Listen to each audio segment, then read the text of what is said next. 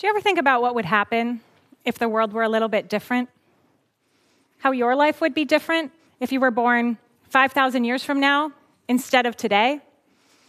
How history would be different if the continents were at different latitudes, or how life in the solar system would have developed if the sun were 10% larger.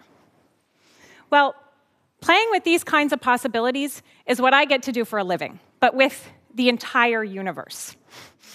I make model universes in a computer, digital universes that have different starting points and are made of different amounts of different kinds of material.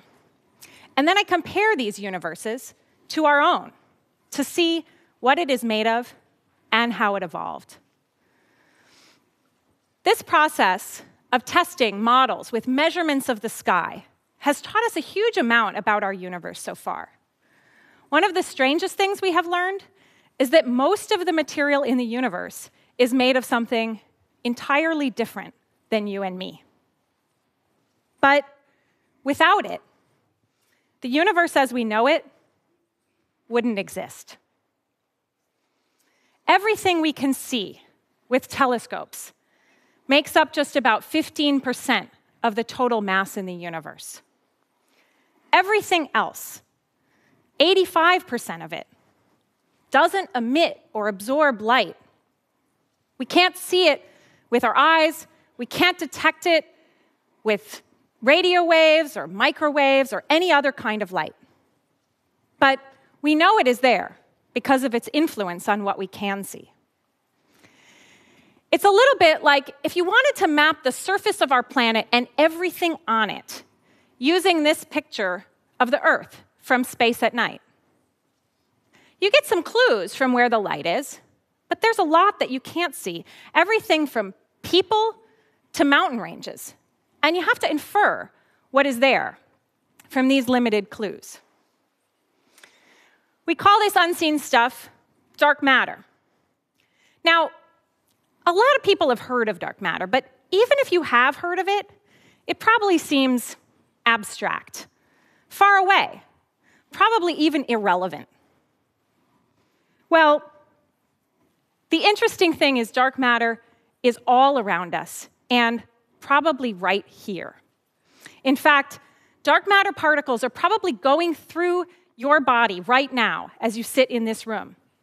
Because we are on Earth, and Earth is spinning around the sun, and the sun is hurtling through our galaxy at about half a million miles per hour. But dark matter doesn't bump into us, it just goes right through us. So, how do we figure out more about this? What is it, and what does it have to do with our existence? Well, in order to figure out how we came to be, we first need to understand how our galaxy came to be. This is a picture of our galaxy, the Milky Way, today. What did it look like 10 billion years in the past, or what would it look like 10 billion years in the future? What about the stories of the hundreds of millions of other galaxies that we've already mapped out with large surveys of the sky? How would their histories be different if the universe was made of something else, or if there was more or less matter in it? So, the interesting thing about these model universes is that they allow us to test these possibilities. Let's go back to the first moment of the universe just a fraction of a second after the Big Bang. In this first moment, there was no matter at all. The universe was expanding very fast. And quantum mechanics tells us that matter is being created and destroyed all the time, in every moment. At this time, the universe was expanding so fast that the matter that got created couldn't get destroyed. And thus we think that all of the matter was created during this time, both the dark matter and the regular matter that makes up you and me. Now let's go a little bit further to a time after the matter was created, after protons and neutrons formed, after hydrogen formed, about 400,000 years after the Big Bang. The universe was hot and dense and really smooth, but not perfectly smooth. This image, taken with a space telescope called the Planck satellite, shows us the temperature of the universe in all directions. And what we see is that there were places that were a little bit hotter and denser than others. The spots in this image represent places where there was more or less mass in the early universe. Those spots got big because of gravity. The universe was expanding and getting less dense overall over the last 13.8 billion years. But gravity worked hard in those spots where there was a little bit more mass and pulled more and more mass into those regions. Now, all of this is a little hard to imagine, so let me just show you what I am talking about. Those computer models I mentioned allow us to test these ideas, so let's take a look at one of them. This movie, made by my research group, shows us what happened to the universe after its earliest moments. You see, the universe started out pretty smooth, but there were some regions where there was a little bit more material. Gravity turned on and brought more and more mass into those spots that started out with a little bit extra. Over time, you get enough stuff in one place that the hydrogen gas, which was initially well mixed with the dark matter, starts to separate from it, cool down, form stars, and you get a small galaxy. Over time, over billions and billions of years, those small galaxies crash into each other and merge and grow to become larger galaxies, like our own galaxy, the Milky Way. Now, what happens if you don't have dark matter? If you don't have dark matter, those spots never get clumpy enough. It turns out you need at least a million times the mass of the sun in one dense region before you can start forming stars. And without dark matter, you never get enough stuff in one place. So here, we're looking at two universes side by side. In one of them, you can see that things get clumpy quickly. In that universe, it's really easy to form galaxies. In the other universe, the things that start out like small clumps, they just stay really small. Not very much happens. In that universe, you wouldn't get our galaxy or any other galaxy. You wouldn't get the Milky Way, you wouldn't get the sun, you wouldn't get us.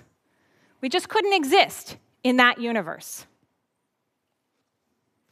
Okay, so this crazy stuff, dark matter, it's most of the mass in the universe. It's going through us right now. We wouldn't be here without it. What is it? Well, we have no idea. but uh, we have a lot of educated guesses and a lot of ideas for how to find out more. So, most physicists think that dark matter is a particle, similar in many ways to the subatomic particles that we know of, like protons and neutrons and electrons. Whatever it is, it behaves very similarly with respect to gravity. But it doesn't emit or absorb light, and it goes right through normal matter as if it wasn't even there. We'd like to know what particle it is. For example, how heavy is it? Or does anything at all happen if it interacts with normal matter? Physicists have lots of great ideas for what it could be, they're very creative. But it's really hard because those ideas span a huge range. It could be as small as the smallest subatomic particles, or it could be as large as the mass of 100 suns. So, how do we figure out what it is? Well, physicists and astronomers have a lot of ways to look for dark matter. One of the things we're doing is building sensitive detectors in deep underground mines, waiting for the possibility that a dark matter particle, which goes through us and the Earth, would hit a denser material and leave behind some trace of its passage. We're looking for dark matter in the sky, for the possibility that dark matter particles would crash into each other and create high energy light that we could see with special gamma ray telescopes. We're even trying to make dark matter here on Earth by smashing particles together and looking for what happens using the Large Hadron Collider in Switzerland. Now, so far, all of these experiments have taught us a lot about what dark matter isn't, but not yet what it is. There were really good ideas that dark matter could have been that these experiments would have seen, and they didn't see them yet. So we have to keep looking and thinking harder. Now, another way to get a clue to what dark matter is is to study galaxies. We already talked about how our galaxy and many other galaxies wouldn't even be here without dark matter. Those models also make predictions for many other things about galaxies how they're distributed in the universe, how they move, how they evolve over time. And we can test those predictions with observations of the sky. So let me just give you two examples of these kinds of measurements we can make with galaxies. The first is that we can make maps of the universe with galaxies.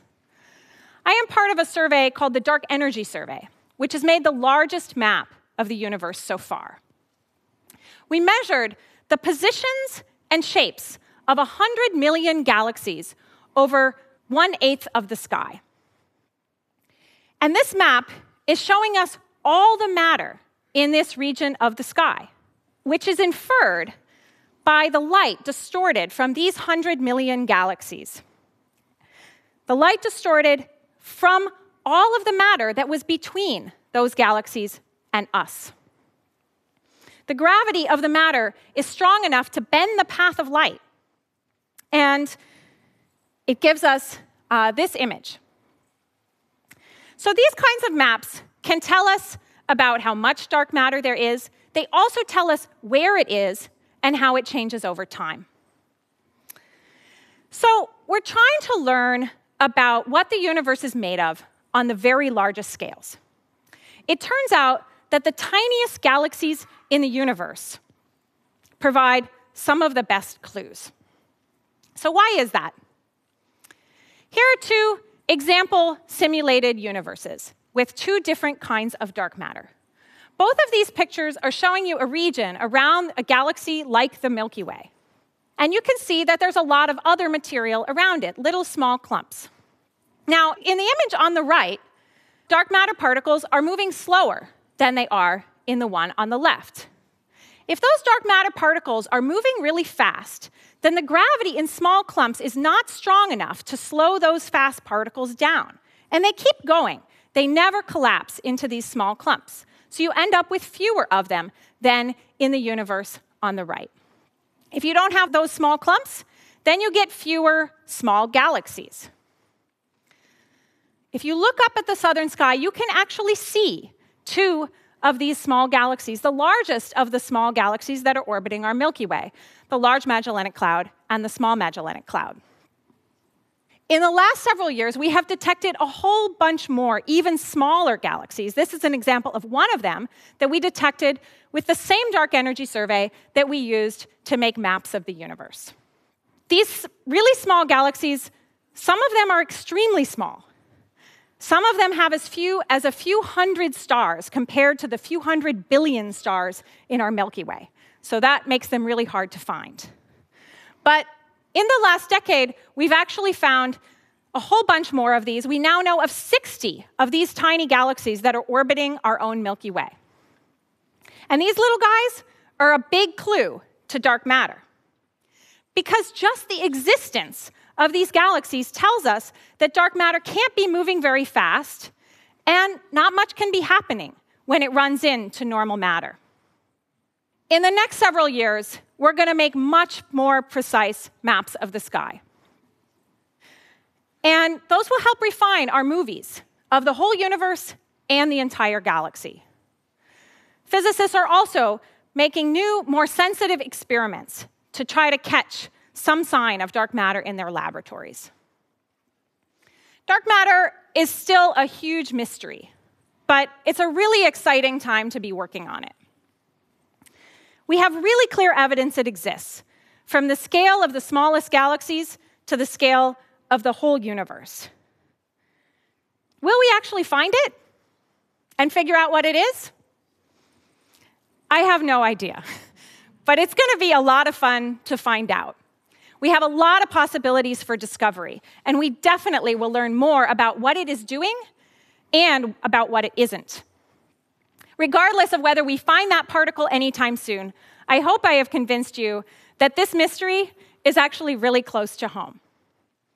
The search for dark matter may just be the key to a whole new understanding of physics and our place in the universe.